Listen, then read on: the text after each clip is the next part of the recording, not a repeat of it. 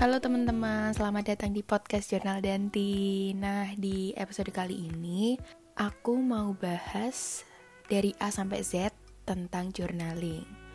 Nah, diawali dengan um, awal mula kenapa sih kok aku bisa apa ya berkecimpung di dunia journaling. Jadi dulu itu waktu masih kuliah di Semarang sekitar bulan Desember tahun 2017 aku ikut workshop journaling di cafe Teko Deko Kota Lama Semarang lewat akun Instagram at workshop Semarang punyanya Mbak Ilo.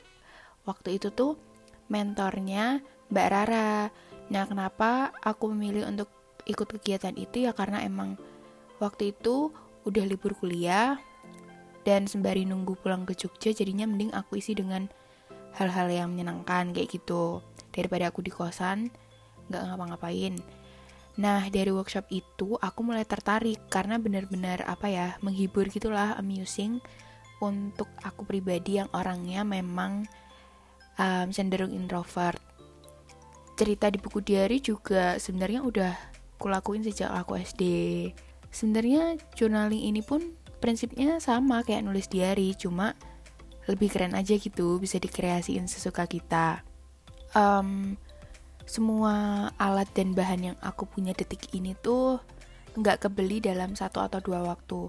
Belinya benar-benar sepunya sepunya yang aku uang dicicil satu persatu sambil nabung juga. Dari dulu tuh aku selalu ingat kata-kata ini. Semua tuh nggak bisa langsung break instan ada di meja itu namanya serakah. Walaupun jujur ya godaan buat beli stationery itu sulit banget untuk dihindarin Terus di pertengahan tahun 2018 akhirnya aku memutuskan untuk bikin akun Instagram baru dengan username @journal.danti. Alasan aku bikin ya awalnya sebenarnya cuma untuk nuangin kreasi aja sih. Tapi akhirnya aku keterusan keluar-keluar akun ini ke teman-teman dan akhirnya aku jualan lewat situ. Di situ aku jualan journaling kit gitu, jadi semacam starter pack untuk siapa pun yang mau mulai ngejurnal kecil-kecilan di rumah masing-masing. Dan jualanku itu alhamdulillah masih berlanjut sampai saat ini walaupun emang sekarang lagi aku liburin karena udah nggak boleh pergi ke kantor pengiriman sama ibu.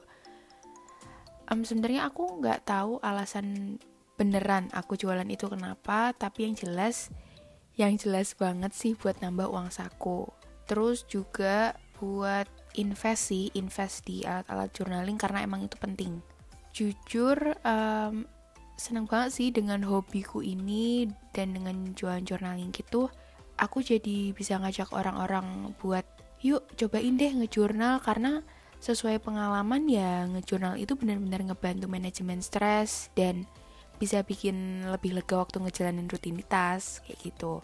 Tapi balik lagi ya karena emang aku orang introvert jadi jalan paling nyaman dan enak buat cerita itu ya lewat menulis, either itu di buku jurnal, buku diary atau sementara di HP dulu.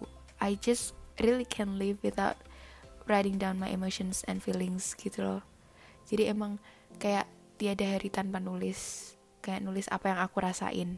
Jadi mungkin buat teman-teman yang introvert bisa juga mulai menulis, itu bisa dijadiin solusi ketika bener-bener gak ada manusia yang dirasa nyaman untuk menjadi tempat cerita gitu loh. Dan surprisingly banget ngejurnal ini tuh ngebantu aku untuk sembuh dari segala patah hati yang pernah ada di tahun 2018 jujur di tahun itu tuh bener-bener saat-saat aku dikasih cobaan yang berat banget sama Tuhan tapi alhamdulillahnya I passed it. Dibantu juga dengan ya ngejurnal itu dan beberapa sahabatku yang selalu support aku Nah, untuk teman-teman yang mungkin sedang ada di keadaan seperti itu, yuk coba deh bangkit pelan-pelan, tulisin semua yang dirasain, belajar ikhlas karena semua hal itu tuh datangnya dari Tuhan. Kita dikasih cobaan, tapi Tuhan tuh tahu kalau kita bisa ngelewatin itu. Jadi juga mungkin jangan sampai lupa untuk saling support sama teman-teman atau sahabat kita karena itu juga paling penting sih, paling apa ya? Paling dibutuhkan juga. Nah, sekarang aku mau kasih beberapa tips atau saran untuk kalian yang emang lagi pengen mulai ngejurnal. Jadi pertama itu kalian tuh harus tahu dan mungkin kalian tulisin aja dulu apa yang pengen ditulis di buku jurnal itu. Kalau aku biasanya sih tulis di HP dulu ya. Terus yang kedua, karena aku orangnya bener-bener mau ribet, jadi aku nentuin uh, suasana yang aku pengenin di halaman jurnal itu. Dan itu biasanya sesuai sama hal yang emang aku mau tuangin di buku jurnal itu. Terus yang ketiga, uh, aku saranin jangan terlalu apa ya, jangan muluk-muluk gitu loh, jangan terlalu tinggi dulu.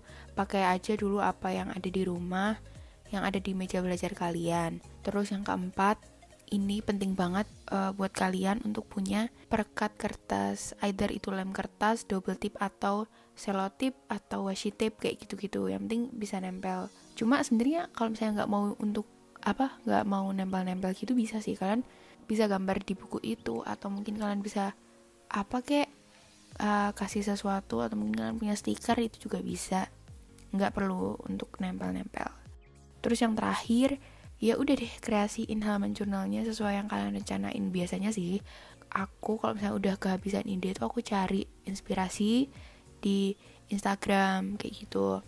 Lewat hashtag journaling atau journaling inspiration atau journal inspo atau juga bisa travelers notebook kayak gitu sih. Atau mungkin di Pinterest juga bisa teman-teman. Jadi sebenarnya banyak banget sih kayak platform yang kita bisa ulik untuk cari ide-ide dan inspirasi. Yang penting sih kita jangan ini ya, jangan copycat, jangan apa ya plagiat gitu karena itu aja namanya kreativitas masing-masing. Jadi ya bukan soal hak cipta, cuma itu kan kadang emang autentik punyanya orang A, orang B dan kita nggak bisa dong kayak yang jiplak. Itu sih sebenarnya tips dan saran dari aku. Semoga apa yang aku sampaikan di sini bermanfaat dan siapa tahu bisa bikin teman-teman juga untuk mulai menulis dan untuk nggak putus asa gitu aja sama masalah yang ada di hidup. Karena semua itu bisa diselesaikan dan kalian tuh pasti mampu.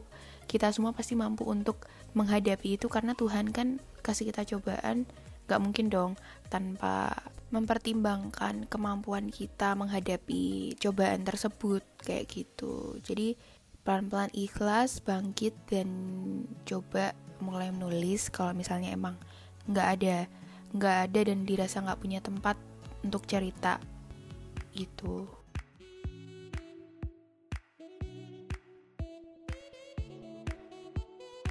Bye bye, see you in the next episode.